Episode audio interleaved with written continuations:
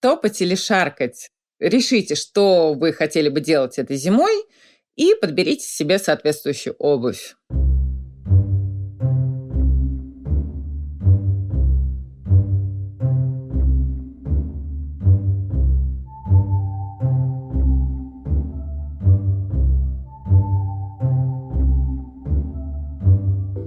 Привет, друзья! С приветом к вам спешит Катя Штерн, с приветом и с 35-м выпуском подкаста «Мужья как Ружева».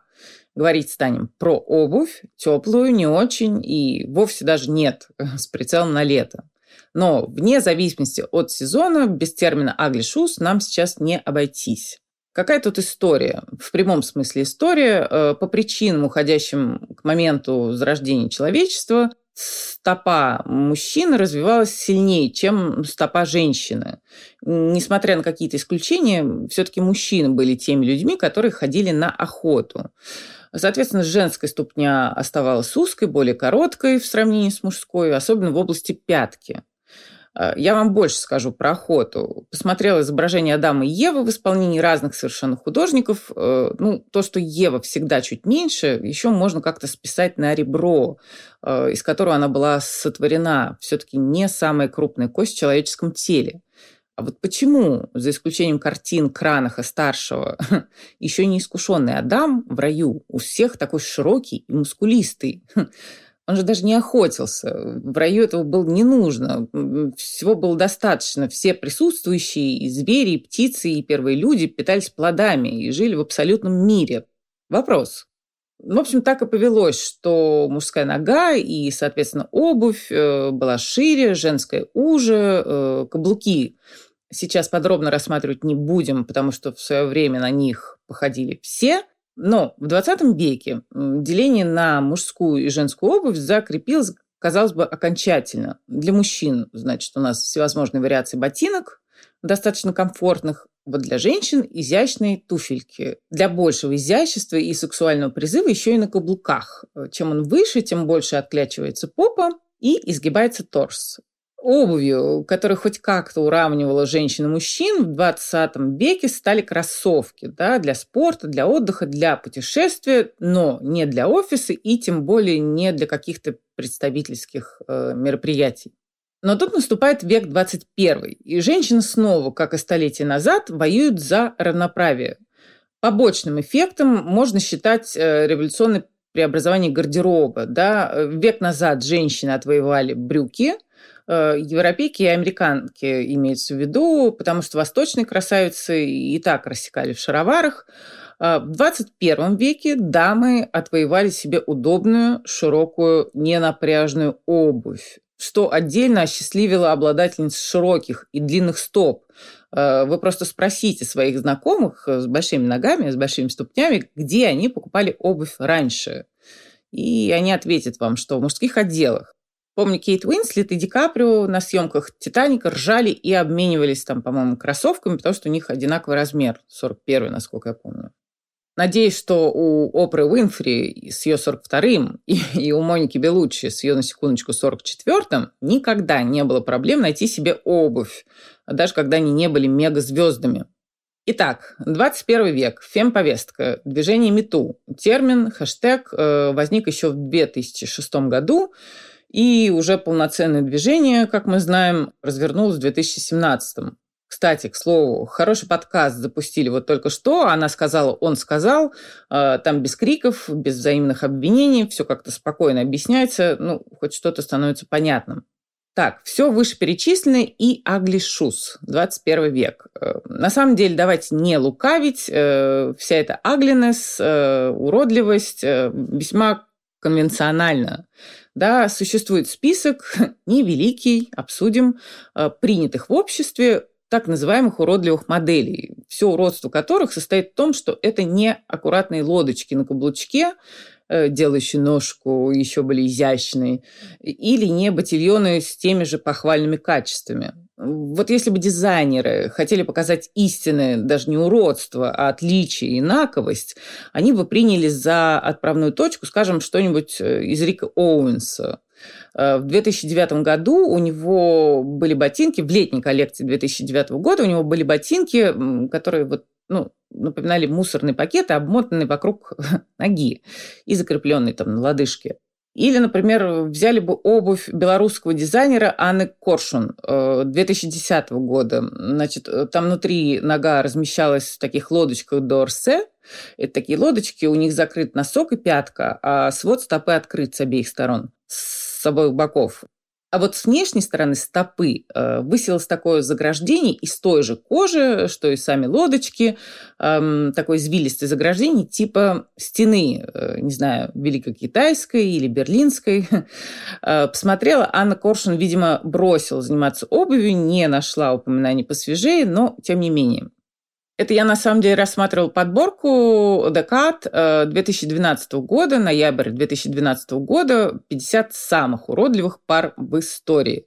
Тогда авторы еще не подозревали, что много из этой подборки – Кроксы, Мартенсы, грубые Мэри Джейны, Мунбуты и т.д. и т.п. – станут ох как востребованы. Однако более радикальные варианты, как я уже сказала, останутся за бортом. Ремарка. Что меня лично обидело в этой подборке, так то, что в нее вошла обувь с показа Марка Джейкобса «Осень-зима» 2012 года. И такая обувь из кожи металлик цветной или там кожа в пупырышках с огромными пряжками. Во-первых, что в ней такого уродливого? Замечательная историчная обувь. Сейчас этих пряжек очень много. Во-вторых, огромные меховые шляпы там были. Вскоре нечто похожее наденет на себя Фаррелл Уильямс, о котором мы сплетничали в прошлом выпуске. Ну и в-третьих, весь показ с разнообразием тканей, фактур, с силуэтами, цветовыми решениями, с мохнатыми носками, с булавками, с орнаментами, с шарфами какими-то замечательными.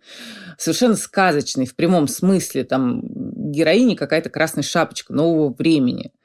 Прекрасный показ, на мой взгляд. И не говорите мне, что Марк попсовый. Он не попсовый, даже если не брать в расчет историю с гранжем, да, каких-то лохматых времен. Все, просто не спорьте со мной. Не спорьте с Катей. Так вот, сейчас в ротации несколько определенных моделей, которые можно отнести к Ugly Shoes. И правильно, что несколько, ресурс внимания у человека тоже, знаете, не бесконечен, стимулов, раздражителей этого самого внимания должно быть ограниченное количество. Если мозг не счел информацию достойной внимания в течение 5 секунд, то все, не было, значит, этой информации. А вот интересно, если тебе покажут Прада Монолит, сначала один раз, потом второй, третий, не знаю, 17-й. Потом кого-то в Прада Монолит покажут. Потом кто-то из знакомых их купит. Как тут, интересно, считается? Станет ли тебя тихо подташнивать от Прада Монолит или наоборот? Очень сложный вопрос. На две совсем свежие коллекции предлагаю обратить вам то самое внимание. Не обещаю уложиться в 5 секунд, просто не успею. Первая коллекция Givenchy Pre-Fall 2021 года, авторство Мэтью Уильямса. Вторая коллекция Сен-Лоран, авторство Энтони Ваккарелло, весна 2021 года. Очень, кстати, интересно, что все-таки будет происходить весной 2021 года, правда? Итак, первая коллекция. Мэтью Уильямс предполагает, что из дома мы все-таки будем выходить в спортивных костюмах, в не очень спортивных костюмах, в вечерних платьях и тапочках из овчины с шипами. Тапочки и платья идут комплектом. Сначала про костюм давайте. Спортивный не очень. Про слияние этих двух вариаций рассказывал в 28-м выпуске подкаста. В коллекции Givenchy обратите внимание на монокоричневый мужской лучок и особенно на рубашку с бантовой складкой посередине и с молнией, которая вшита в нее. Спортивные костюмы у Уильямса выглядят тоже не совсем обычно и по силуэту, и внимание стоит обратить на то, что спортивные штаны превращаются в ритузы. Не первый раз такое вижу. То есть штанины не прямые, не свободные, а заужающиеся, либо узкие изначально. У меня уже есть такие одни, белые и ворсистые. Вообще не красят, то есть абсолютно. Но страшно удобные. Буду носить с носками поверх манжет и с ботинками, о которых речь пойдет позже. Самое милое дело для метро и для поликлиники, куда я собираюсь в пятницу делать прививку от ковида, потому что мне это все очень надоело. Ритузы. Внизу тапки с шипами, а ниже с вечерними платьями. пошутили уже где-то, то ли на Vogue, то ли на Women's Wear Daily, что на Оскар для звезд, отвыкших от парадной обуви, тоже будет самое милое дело. Схема не нова. Фрэнсис Макдорманд ходила уже на Оскар в Биркенстоках в 2019 году. Желтые Биркенстоки, красное, ну, условно говоря, платье вечернее. Никто не умер. Вот еще одна особенность Ugly Shoes. Тома Кроксов, Биркенстоков, Dead Sneakers никогда не видели. Кстати, Dead Sneakers, вот они отбушевали и погасли. Нынешние модели кроссовок, они куда сдержаннее. Очень интересная коллаборация совсем недавно была у Wales Bonner с Adidas. Там такие ретро-кроссовки. Посмотрите. Да, в общем, видели мы все вот это вышеперечисленное, однако вынь эту обувь из привычного контекста и помести ее в непривычный, и первая реакция будет ужас-ужас. Потом, конечно, пройдет. Еще одна ремарка про Биркенстоки. В период царствования Ugly Shoes, как их только не склоняли и продолжают склонять, начиная с Фиби Файла. Для коллекции Селин весна-лето 2012 года Файла сделала такой некий окультуренный аналог со стелькой из крашеной норки. Дальше реинкарнации появилось какое-то великое множество. Кто-то сотрудничал непосредственно с брендом Биркенсток. Например, те самые желтые Биркенстоки, которые были на Макдорманд, они выпущены совместно с Валентино. А кто-то сам по себе. Вот Зара совершенно недавно, без всяких особых переживаний, запустила в продажу сразу несколько самых популярных моделей Биркенсток изначально и норм. Мне интересно, бренд станет когда-нибудь отстаивать свое наследие или это все бесполезно? Вообще, Кристиану Лубутену в 2018 году удалось отстоять свое право на красную подошву, но это, пожалуй, единственный случай. Очень мне понравилась заметка прошлого года про рост продаж на 370, на секундочку, процентов сандалий Биркенстоков с маленькой буквы на Wildberries, выпущенных кем угодно, кроме самих Биркенсток. Это так мило. Тогда бренд и не был представлен на площадке, сейчас уже, да, представлен. Обратно к тапочкам давайте. Культура их ношения претерпела какие-то глобальные изменения, что, впрочем, неудивительно в такой-то год. Как потеплеет, пожалуйте на улицу в тапках. В пятнистых из искусственного меха, как у Coach. В тапках крупного плетения с костюмом очень хорошо, как у Розетты Гетти. Чудесные стеганые тапки есть у North Face. Термобол, по-моему, называются. Очень понравилось описание на одном сайте, что это бивуачная обувь, легкая, занимает мало места в рюкзаке, приходите в лагерь и переобувайтесь.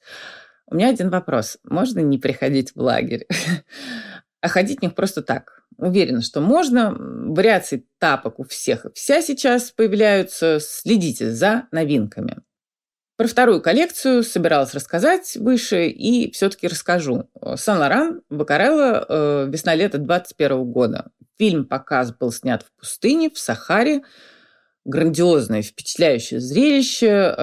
Ваккарелло, кажется, не считает, что мы сразу куда-то пойдем, выйдем в 2021 году. Очень много зум-луков, где сверху что-то основательное, скажем так. Ниже пояс кружные трусики. Много, к слову, велосипедок. Кто их там хоронил? Обувь с металлическими носками, но изящная, на скошенных шпильках. Вот как раз в процессе съемок в пустыне свойства шпилек очень хорошо видно. Большинство девушек идет, не разгибая коленей. То есть понятно, что песок, опоры для крошечного шпилечного сечения никакого, но тем не менее. Тяжелую зимнюю артиллерию давайте затронем. В прошлом году это были хайкинговые ботинки. В этом году это heavy duty boots, stomper boots, chunky boots, по-разному они называются, сделано по мотивам доктор Мартенс. И могли бы спокойно вздохнуть доктора-ортопеды, нога не болтается, как вот в недавних 2 года назад модных сапогах со свободным голенищем, да, объемным. А нет, теперь опасность представляет подошва. Она массивная, сантиметров 5, 6, 7 и... Зубастая, как у Прада, контрастная, как у Bottega Veneta, ровно как у The Row. Кстати, вот The Row, да, последние, с такой молнией по центру. Помните, были такие ботинки «Прощай молодость», только они были войлочными. Очень что-то напоминает. Кстати, в связи с тапками и в связи с ботами «Прощаем молодость» войлочная обувь сейчас тоже имеет место быть. Ахтунг, ахтунг. Отвлеклись. Stomper Boots сделали все. Бренды покрупнее дали своим моделям имена. У Bottega это Tire Boots, у Alexander McQueen Thread Boots, по-моему. У Prada уже упоминала Monolith Boots. В Dr. Martens посмотрели на это все и тоже нарастили подошву и назвали модель Джейден. И Мартенсы, и Прада придется разбивать, разнашивать. Зато у Мартенсов, например, уникальная подошва. Да? Английское семейство Грикс выкупило лицензию у доктора Клауса Мартенса. Тот, в свою очередь, придумал эту подошву с воздушной подушкой в 1945 году. Он сломал ногу, катаясь на лыжах, и решил себе помочь. В 1947 году Клаус с приятелем, который, собственно, и сделал эту подошву по прототипу от Клауса, они стали вдвоем выпускать обувь для пожилых женщин. В 1959-м решили рекламировать изобретение в журналах. Это самое объявление увидели Гриксы в Англии. Да, получили эксклюзив, разработали дизайн, желтую прошивку, форму, носка, пятки, ну и вообще общий силуэт ботинок, рисунок подошвы. И 1 апреля 1960 года на свет появились первые Мартенсы. В лето хотелось бы хоть чуть-чуть заглянуть мне. Там нас ждут сандалики. Но не матерчатые, типа Тева, как прошлым летом, а совсем детсадовские, кожаные, с закрытым носочком, с закрытой пяточкой. Такие рекомендуют для совсем маленьких деток, чтобы стопа была зафиксирована. Нам это тоже не помешает. Ну и с носками их нужно будет носить. Полюбопытствуйте в лукбуке Gucci весна-лето 2021 года. Как раз у вас будет время свыкнуться с этой мыслью, если вдруг вы с ней еще не свыклись. Все, пора прощаться. Мы очень, кстати, благодарны слушателям, которые откликнулись и ответили на вопросы от создателей подкаста «Мужья как Ружева». Если вдруг захочется ответить кому-то еще, будем тоже очень рады. Ссылку разместим в описании этого эпизода. Традиционно мы радуемся будущим лайкам, комментариям, прослушиваниям на всех платформах и на Яндекс.Музыке в том числе. С вами была Катя Штерн. Услышимся через неделю. В последний раз в этом году. До свидания.